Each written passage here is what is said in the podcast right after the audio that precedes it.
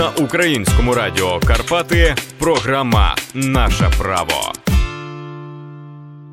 В ефірі програма Наше право перед мікрофоном Любов Крайня. Вітаю вас від понеділка, 6 квітня, в Україні набули чинності нові обмеження через пандемію коронавірусу. Уряд постановою 255 заборонив людям тимчасово переміщатися групами більше ніж по двоє осіб.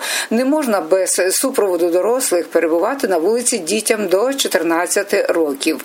Особам, які підписали декларацію на перебування в самоізоляції заборонено порушувати режим карантину. Запроваджені адмінштрафи за порушення правил карантину. Санкція статті 144 адмінкодексу передбачає зокрема покарання від 14 до 34 тисяч неоподатковуваних мінімуми штрафних санкцій.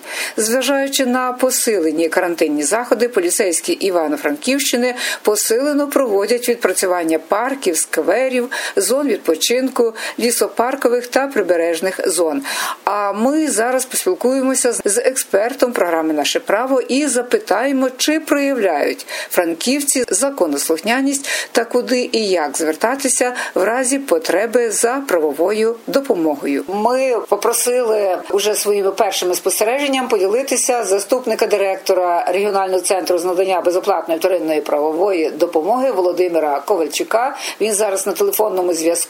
Вітаю вас, е, пане Володимире, де ви знаходитесь, і які ваші враження щодо того, чи мешканці Івано-Франківська законослухняні? Доброго дня, дякую за включення в ефір. Я знаходжуся біля ратуші нашої центральній частині міста. Дуже мало людей є більше молодих осіб, але бачу по двоє, по одному, по троє максимально. Е, дійсно, як передбачено згаданою вами постанови кабінету міністрів, Франківський досить законопослушний. Десь навіть зранку я ще йшов, дивився.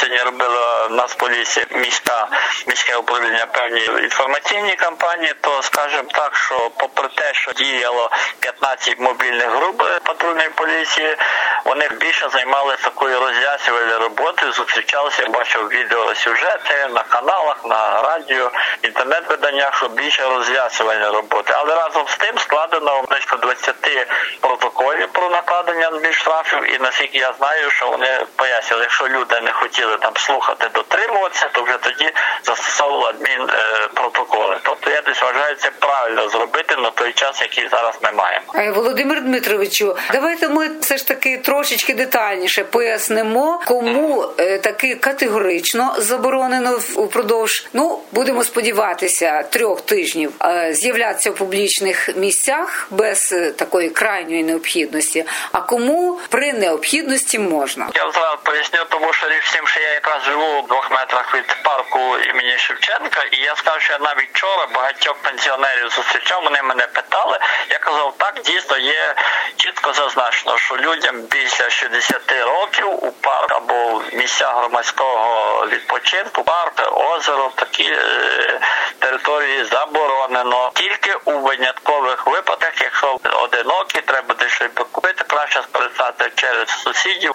Інші питання, якщо хтось має домашніх тварин, то з ними можна піти прогулятися. Я не бачу роз'яснення, що можна там два рази в день виходити на нетривалий час, вигуляти домашніх улюбленців. Чітко про це сказано. Що дуже важливо, не всі люди знають, що треба мати з собою документи, і це дуже правильно, тому що в випадку, якщо щось стається і комусь погано стає, то звідки куди звертатися? Таким чином людина з документом йде, можна кудись не обов'язково, щоб зразу застосовувати адмінстягнення, тому що ми розуміємо, якщо від 17 і 34 тисячі гривень зараз накласти на пенсіонера, це дуже велика сума. Тому десь це треба пояснювати, роз'яснювати, щоб люди це знали. І друга категорія, за яку чітко сказано, діти до 14 років не можуть бути самостійні на вулицях, зонах відпочинку і так далі. І отут якраз батьки повинні дивитися за дітьми. Тим більше зараз система освіти запрацювала, різні онлайн вебінари, де діти повинні вчитися. там є своя система. Так, діти зайняті ж практично цілий день. Є і все українське зараз е, онлайн уроки, і кожна школа, кожний клас своїми дітьми проводить ці уроки. Одним словом, діти е, зараз дуже так зайняті. Хто навчений вчитися, той дійсно має що робити цілий день. Я теж сьогодні нікуди не виходила, хоча як журналістка, то маю таку можливість, але без потреби я вважаю, що все ж таки нема чого ходити зараз в такий час, краще перебути і бути здоровим, аніж один раз гарно походити і мати проблеми.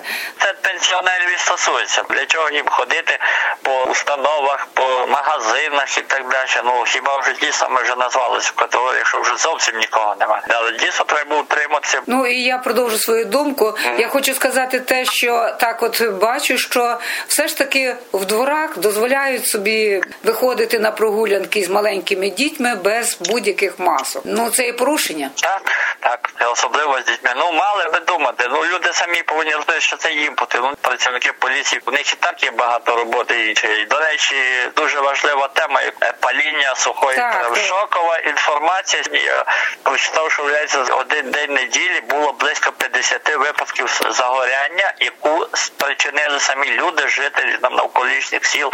Хтось себе палив, дехто каже, ну та то ми так завжди робили, палили там біля городу. А вже ставалося потім кричущі випадки, коли розгорявся вогонь і йшов на великі території. Оце є наслідок такої безпечності людей кричущої. І тут треба, щоб дійсно правоохоронці діяли жорстко і так само, як і стосується тих, хто там сиділи на річках, шашлики там і так далі. Я думаю, що тут чітко шашлики це взагалі ну безглуздя повне, як і трава. О, теж є повідомлення в мережі Фейсбук про те, що неподалік села Крихівці горить трава. Ну, не, не, не знаю, жах. Ну мій знайомий вчора депутат обласної ради написав, що в Рождятському районі там за Рожнятним на ціневу прямо запалили і горіло біля лісу. Він сам пробував гасити, потім викликав пожежну. От для чого це все робиться? Це просто я тому, що це сказав, бо якраз у нас на сайті безоплатної правової допомоги ми готуємо статтю зразу з місцевим центром знання правової допомоги про те, е, які види правопорушення можна застосувати до тих, хто палить, і адміністративної, і кримінальної. І от тут я згідний абсолютно, що треба можливо навіть більш жорсткі методи боротьби з тими, хто палить, самовільно палить, шкоду наносить у нашій ну, землі. Ну, Продовж цієї зими раховані дні, коли був дощ. Я вже не кажу про сніг. І зараз трава дійсно дуже суха. Ну про що говорити? Е, Володимир Дмитровичу, ну і дійсно е, кілька слів про те, що все ж таки виникають очевидно якісь е, певні запитання, які стосуються вже безпосередньо роботи працівників неправової допомоги, як їм можна отримати. Дякуючи комунікації з UA Карпати, в тому числі ми вже роз'яснювали, як ми працюємо зараз. Десь в основному дистанційно. У нас такі скриньки розміщені, і в нас в оригінальному центрі в кожному з трьох місцевих центрів і в бюро правової допомоги, бо все ж таки десь метою убезпечити працівників від того, щоб контактували з невідомими людьми. Ми все ж таки зробили такі запобіжні заходи. Більше працюємо через е, ті сучасні засоби електронних комунікацій. Є можливості звертатися. У нас є скриньки і для звернень скарги, якщо хтось дуже хоче. А в основному це електронні комунікації. У нас дуже добра система е, єдиного контакт-центру по Україні, де можна через номер гарячої лінію 0800 213 103 можна з будь-якої області звернутися і переключити на ту область, де потрібно. Так само є електронні скриньки, є телеграм-канали тепер, інстаграми. Тобто молодь сучасна легко може користатися нашими засобами інформації. Ми так само паралельно вчимося. У нас була онлайн нарада з київським офісом. Будуть проводити якісь засоби масової комунікації, вже всі вебінари, інші сучасні способи донесення інформації. Важливо, що в тому числі багато адвокатів зголосилося. Вони дали свої телефони через Фейсбук, через мережі. Я бачу, що можуть консультуватися в онлайн режимі. Зрештою, десь і нотаріуси так само працюють. І таким чином ми комунікуємо. І у випадку, якщо якісь порушення права людини є при затриманні або при якихось інших правопорушеннях, то можна скористатися тими послугами, ми консультуємо також. Так що це вже так довідомо загально. Ще раз 0800 213 103. Єдиний контакт-центр. Запам'ятаємо собі цей номер про всяк випадок, і будемо сподіватися, що ну не буде таких запитань. Будемо всі законослухняними, не палити траву і взагалі не порушувати карантинний режим. У Нас е, на телефонному зв'язку заступник директора регіонального центру з надання безоплатної вторинної правової допомоги Володимир Ковальчук. І ми говорили про нові правила, які почали діяти 6 квітня в зв'язку з карантином. До побачення, всього доброго.